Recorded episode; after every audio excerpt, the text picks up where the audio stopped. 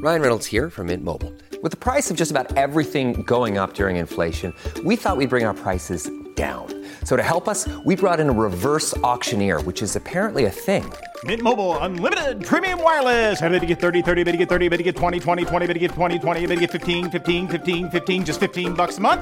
So, Give it a try at mintmobile.com slash switch. $45 upfront for three months plus taxes and fees. Promo rate for new customers for limited time. Unlimited more than 40 gigabytes per month. Slows. Full terms at mintmobile.com. Podclass, i podcast di classe editori. Non solo Fed, banche centrali protagoniste della settimana borsistica, Mediobanca riunisce il comitato nomine, si litiga sull'eredità lasciata da Leonardo Del Vecchio, Dopo ARM tocca ad Instacart sbarcare a Wall Street e infine il comparto auto negli Stati Uniti ancora in sciopero. Io sono Elisa Piazza e questo è il caffè ristretto di oggi, lunedì 18 settembre, con 5 cose da sapere prima dell'apertura dei mercati. Linea mercati. In anteprima, con la redazione di Class CNBC, le notizie che muovono le borse internazionali. 1. Partiamo dalle banche centrali, protagoniste assolute della settimana borsistica. Ad aprire le danze sarà Jerome Powell. È eh, scontata una pausa nel ciclo di rialzo dei tassi per quanto riguarda la Fed, tanto che l'attenzione del mercato sarà infatti sul dot plot, sulle previsioni economiche aggiornate e anche sulle parole di Jerome Powell. Mentre resta un po' un'incognita il prossimo meeting, quello di novembre, non è escluso un aumento dei tassi in quell'occasione di 25 punti base. Giovedì toccherà eh, poi alla Bank of England, così come anche agli istituti centrali di Svizzera, Norvegia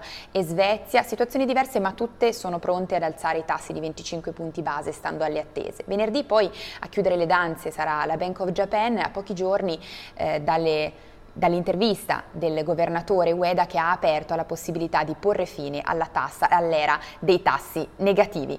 E poi eh, due, veniamo al Comitato nomine che si riunisce oggi in Piazzetta Cuccia, sono infatti giornate decisive, settimana decisiva per quanto riguarda nella partita per il rinnovo del CDA di Mediobanca. Eh, comitato nomine al lavoro su una lista di 12 candidati, espressione del board uscente senza nomi di Delfin. Questo perché sono tramontate definitivamente le trattative per una lista condivisa. Mercoledì poi il CDA che darà il suo ok alla lista definitiva, dunque espressione del board board uscente. Dall'altra parte della barricata invece Delfin che si prepara, è pronta a presentare la sua lista. Eh, stando alle ultime indiscrezioni potrebbe contenere solo due nomi eh, su 15. Nel frattempo eh, si guarda anche a Roma dove si discute della lista del CDA, oggi infatti alle 12 termine per presentare gli emendamenti al DDL eh, Capitali che include anche, riguarda anche la spinosa questione della lista del CDA.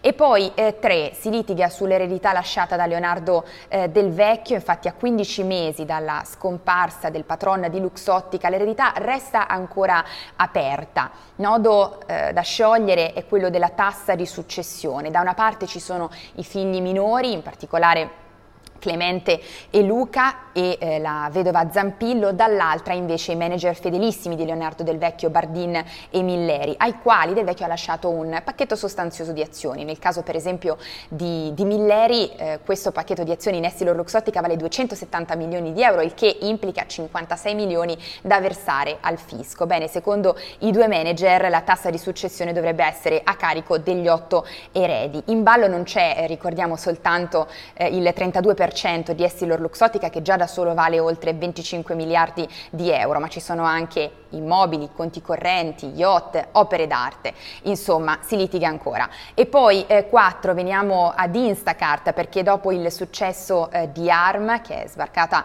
uh, sul Nasdaq con un vero e proprio boom, possiamo dire, bene, già questa settimana potrebbe sbarcare sempre sul Nasdaq Instacart, che è un gruppo che ti consegna a casa la spesa.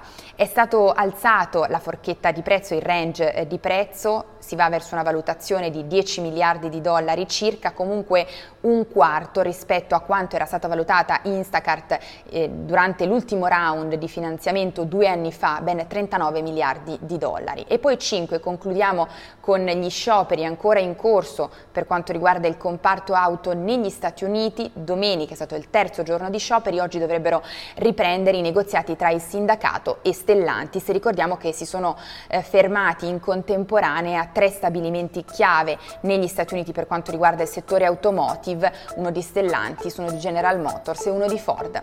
È tutto per il nostro caffè ristretto, noi ci vediamo in diretta a Caffè Fari con tutte le notizie, vi aspetto.